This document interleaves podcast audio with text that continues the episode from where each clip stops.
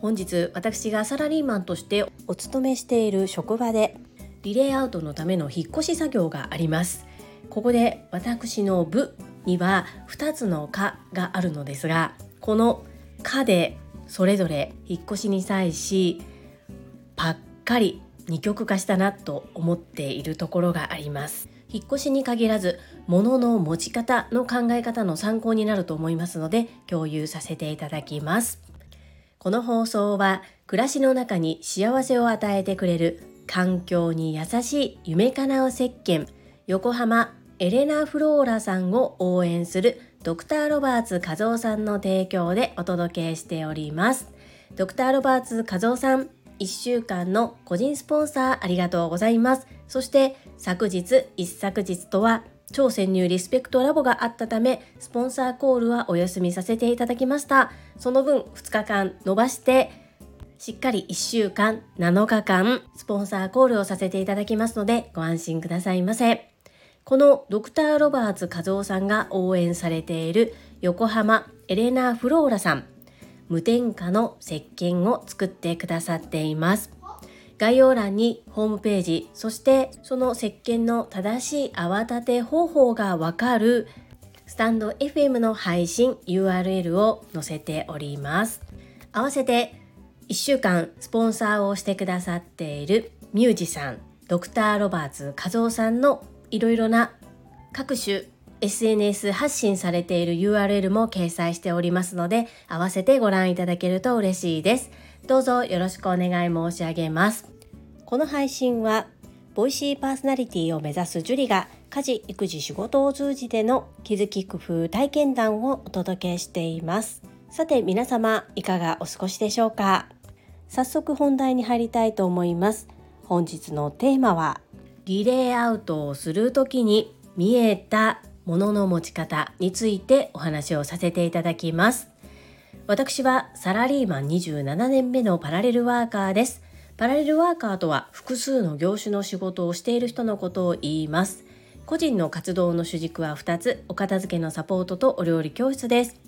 平日の昼間は月から金までフルタイムでサラリーマンとして仕事をしております。この職場本日リレーアウトのために引っ越し作業を行います。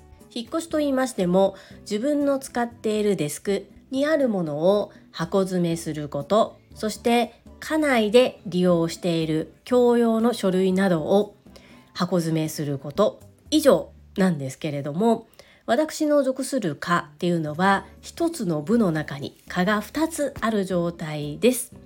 お隣の課実はなかなかこう引っ越し作業が進んでいないというか今日おそらく朝からずっと帰るまでみんなで頑張って作業をしないといけないなっていう形になっています。かたや私の属する課はほぼ共用のものは片付いており各自自分たちのものを変えるまでに本日の仕事を終えて箱詰めするという作業が残っている程度です。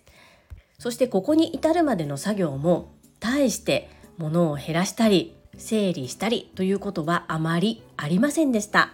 ではこの私の属する課とお隣の課で一体何がどう違ってこのように引っ越しをするための準備に差が出ているのか。ここを私の目線ではありますが分析したことを3つに分けてお話をさせていただきます。1つ目会社で決めた保管期限を守っているかどうか。2つ目保管期限が決まっていない書類に保管期限を設けているかどうか。最後3つ目は普段から要不要を分けているかです。まず1つ目の会社で決められた保管期限を守っているのか。これは私の属する課で一番最長の保管期限っていうのが10年になります。ですがこの10年を超えて持ってしまっている場合があります。それはなぜか。それは会社の思い会社のルールではなく個人の思いが入ってしまっているからです。具体的に申し上げると例えば会社でこの書類は5年間保存してください。5年を超えたものは捨てても大丈夫ですよ。っていうふうに決められていたとします。ですがその職務の担当をしている方が何かあった時のために5年以上超えて問い合わせが来たら困るからという自分の感情自分の思いで5年を超えても持っている。もしくは同じものをダブルで持ってしまっている。っていう現象が起こっている場合こんなことあるのって思われそうなんですが意外とあります。私の今所属している課の方はいないんですけれども以前にはそういう方がいらっしゃいました。そしてそこにメスを入れることがかなり難しくできませんでした。お隣の蚊は何かあった時のためにもしかしたらいるかもしれないっていうふうに思っていて会社で決められた保管期限を超えているにもかかわらず自分の保険のために物を持ち続けている方っていうのが多いかです。ここで私の属している課とお隣の課で物の持ち方っていうものにだいぶ大差が出ています。ビザが大差を生むとはこういうことだなというふうに感じております。2つ目です。保管期限が決まっていない書類に保管期限を設けているかどうかということです。私の属する課は少し前に保管期限が決められていない書類に対して保管期限を決めました。会社のルール上は特に保管期限が決められていない。だけれども最低限どれぐらい持っていた方が自分たちの仕事に影響が出ないのか。持っていたらどれぐらい便利で持っていなければどれぐらい困るのか。そういうところを検証して特に保管期限が決まっていない書類に対して課としてどれぐらい持ち続けるのかっていうのを一覧表にしたんですね。そしてそれを課内で共有しているため課内ではそのルールでその保管期限を超えたものは破棄するというふうに書類の持ち方を決めていたのである一定のマックスの量で収納を考えるとそれ以上は必要ないということになってきます。ここもビザが大差を生むでやはりお隣の「か」と物の持ち方書類の持ち方書類の量の差となりました。3つ目の普段から要不要を分けているかです。これは片付けの部分に対して今の私の上司が私のやりやすいようにさせていただけているっていうのも一つあるんですけれども私の思いではなく所属上長が私たちの課として何をどれだけ置いておくのかどれが必要でどれが不要なのかということを割と明確にしてくださっていました。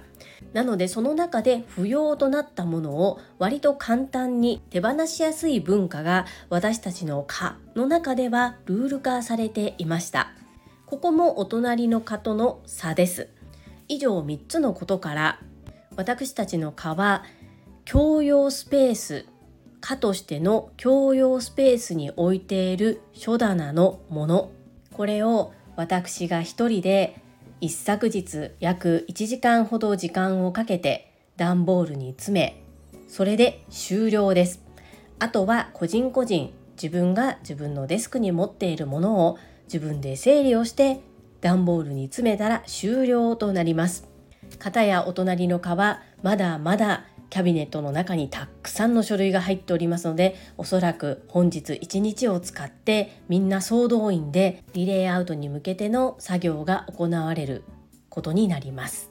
これお家のお引越しでも言えることなんですよねとっても不思議なんですけれども物って一度入ってくると出すのが結構大変なんですお家で言うとチラシ1枚でも1日1枚入ってくると365日で365枚にも膨れ上がりますポストから取ってきてそしてその日のうちにいるかいらないのかそれを判断して取捨選択していればいらないものが自分の住むスペースの中に溜まり続けるということはありません。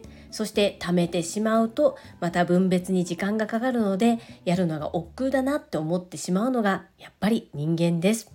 引っ越しなんていつするかわからないし別にいらないものを放置しててもいいんだよっていう方もいらっしゃるかもしれませんがやっぱり少しでもすっきりしたお家で過ごしたいですよね。特に会社では決められたルールがあります。そのルールを超えてまで自分の意思で持ち続けるのは不必要なことではないかなというふうに感じております。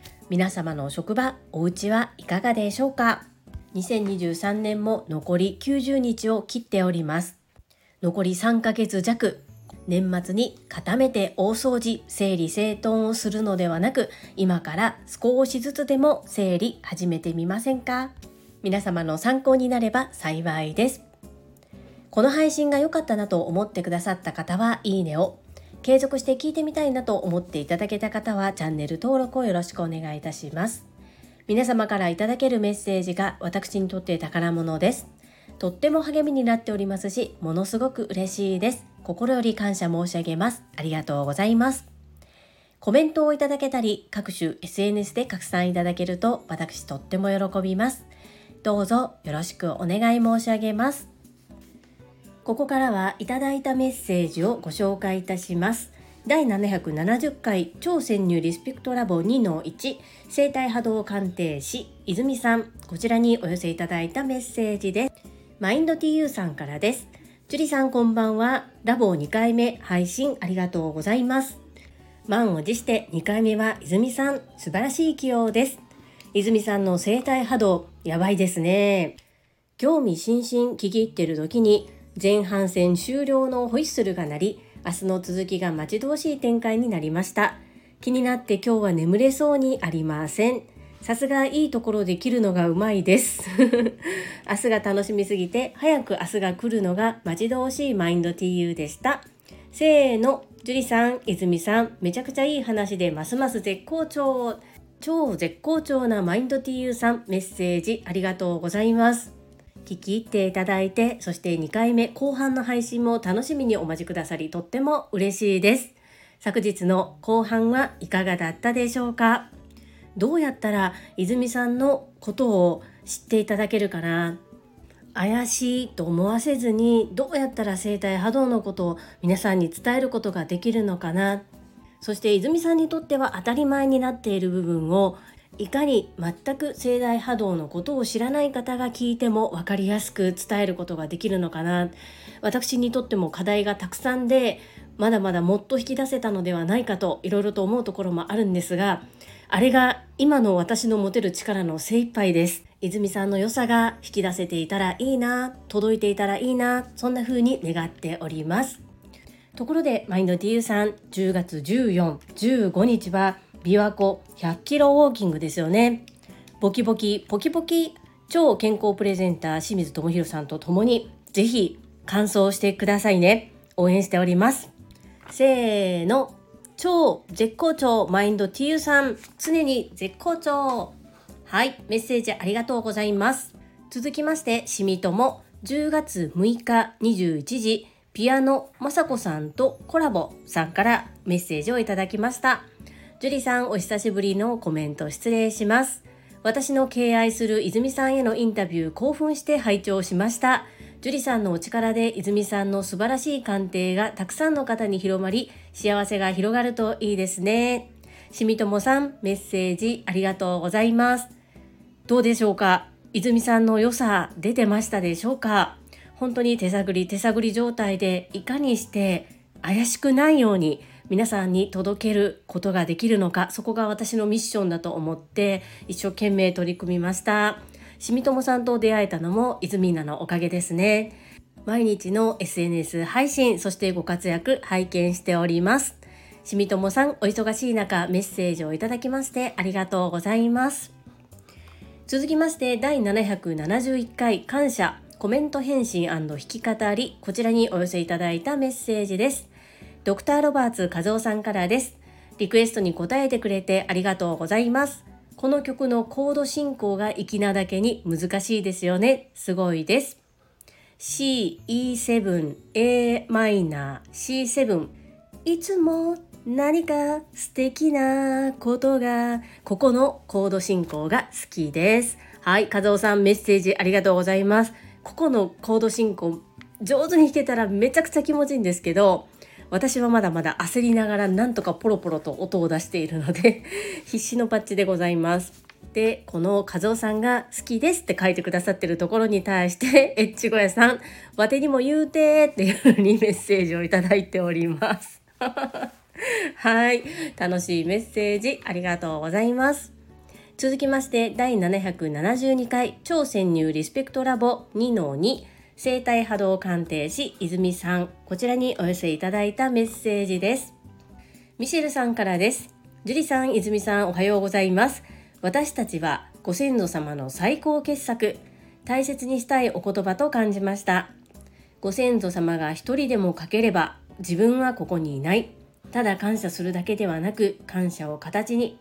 いただいた命と魂を自分を大切にしていこうと改めて思いました。ありがとうございます。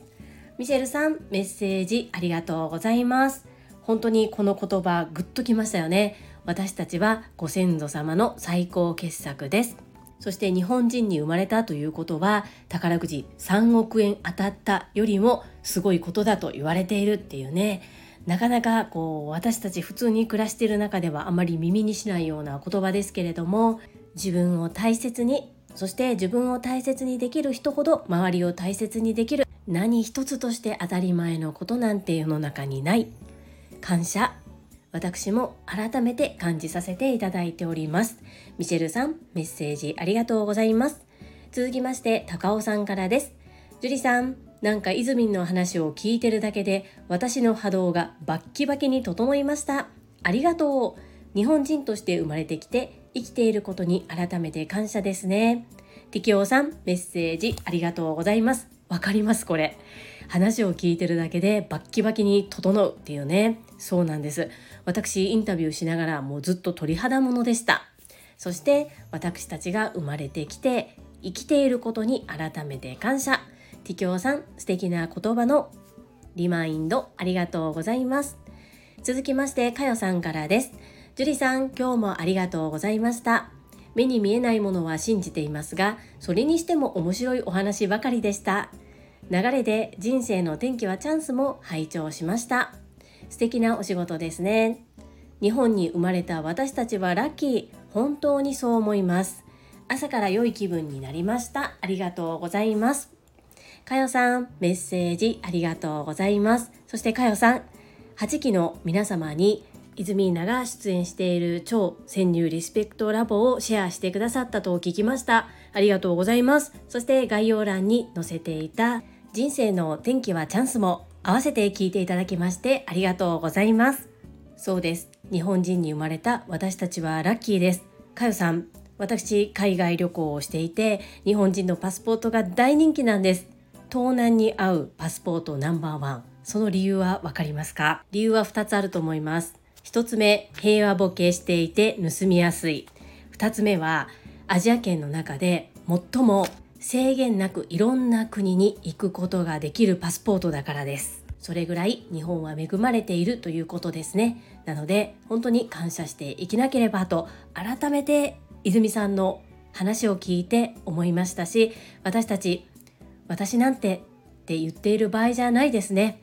でこれはかよさんじゃなくて私自身に言い聞かせております。聞いてくださってありがとうございます。最後にあっこさんからです。樹里さんお二人のお話を聞いて元気をいただきました。ありがとうございます。私もご先祖様の最高傑作です。そして私も泉さんなしでは生きていけないです。いつも感謝です。お二人との出会いに感謝です。あっこさん初コメントですね。メッセージありがとうございます。おそらくあの方だと思います。そうです。あっこさんもご先祖様の最高傑作です。私たちみんな自分たちのご先祖様の最高傑作です。なので胸を張って堂々としっかりと生きていきましょうね。感謝感謝です。あっこさん初コメントくださいましてありがとうございます。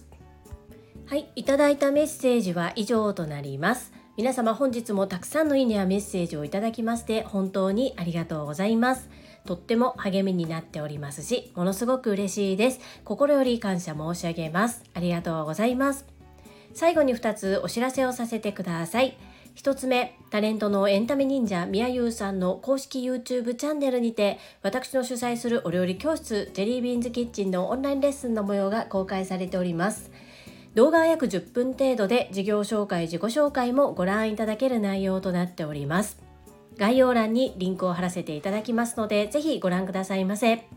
2つ目100人チャレンジャー in 宝塚という YouTube チャンネルにて42人目でご紹介をいただきました。こちらは私がなぜパラレルワーカーという働き方をしているのかということがわかる約7分程度の動画となっております。概要欄にリンクを貼らせていただきますので、合わせてご覧いただけると嬉しいです。どうぞよろしくお願い申し上げます。それではまた明日お会いしましょう。素敵な一日をお過ごしください。スマイルクリエイター、ジュリでした。